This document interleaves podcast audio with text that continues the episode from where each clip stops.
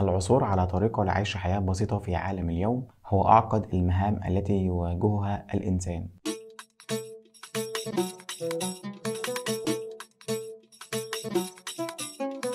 يا أهلا وسهلا إيه الأخبار؟ عاملين إيه يا رب تكونوا بخير. دي الحلقة ال 15 من سلسلة كتاب مميز بالأصفر. عملنا 14 حلقة من أول رمضان لحد الحلقة دي فيا ريت لو أنت ما شفتش الحلقات دي أو ال quotes اللي كنا بنتكلم عنها في كل حلقة تروح تشوف الحلقات دي عشان هتفيدك جدا إن شاء الله. ال quote بتاع النهارده ال 15 ودي الحلقة ال 15 ونص رمضان. كل سنة وأنتم طيبين ويا رب تكونوا بخير. رمضان عدى بسرعة يا رب تكونوا بتأدوا بشكل كويس وبشكل حلو جدا في رمضان. وراضيين عن نفسكم وراضيين عن كل حاجة بتعملوها في رمضان. ايا كان نوع الحاجة دي إيه أو ايا كان الجانب اللي أنتوا بتعملوه إيه. طيب ال quote بتاع النهارده بيقول العثور على طريقة لعيش حياة بسيطة في عالم اليوم هو أعقد المهام التي يواجهها الإنسان. تقريبا دي كارثة فعلية إحنا بنواجهها الأيام دي. كل الناس متأثرة جدا بالإنستجرام بالأخص. قبل ما أتكلم على ال social media لوحدها الإنستجرام ده لوحده في جنب تاني خالص من الموضوع اللي ال quote ده بيتكلم عنه. الناس كلها تدخل على الإنستجرام بتشوف صور جميلة صور سفر صور أكل صور سياحة صور حاجات كتير مختلفة. وفاكرين إن الحياة كلها عبارة عن الصور دي وبس. فبيفضلوا يحلموا ويفضلوا يفكروا بالصور اللي موجودة على الإنستجرام. مع إن الواقع مش كده خالص. أنت بتشوف الجانب الحلو أنت بتشوف الجانب الجميل بس الجانب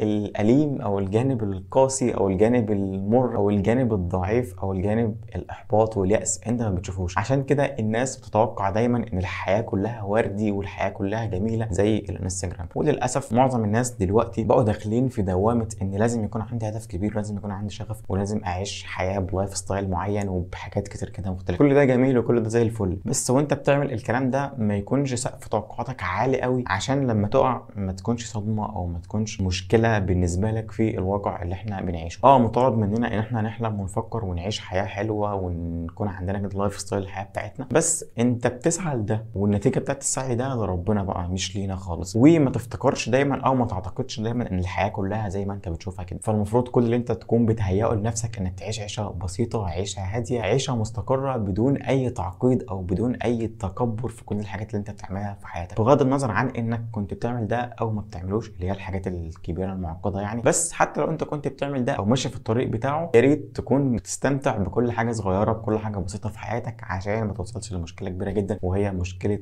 الانصدام بالعيشة الواقعية أو الحياة اللي إحنا بنعيشها. شكرا جدا إنك اتفرجت على الفيديو وأشوفك في الحلقة الجاية إن شاء الله. السلام عليكم. Thank you.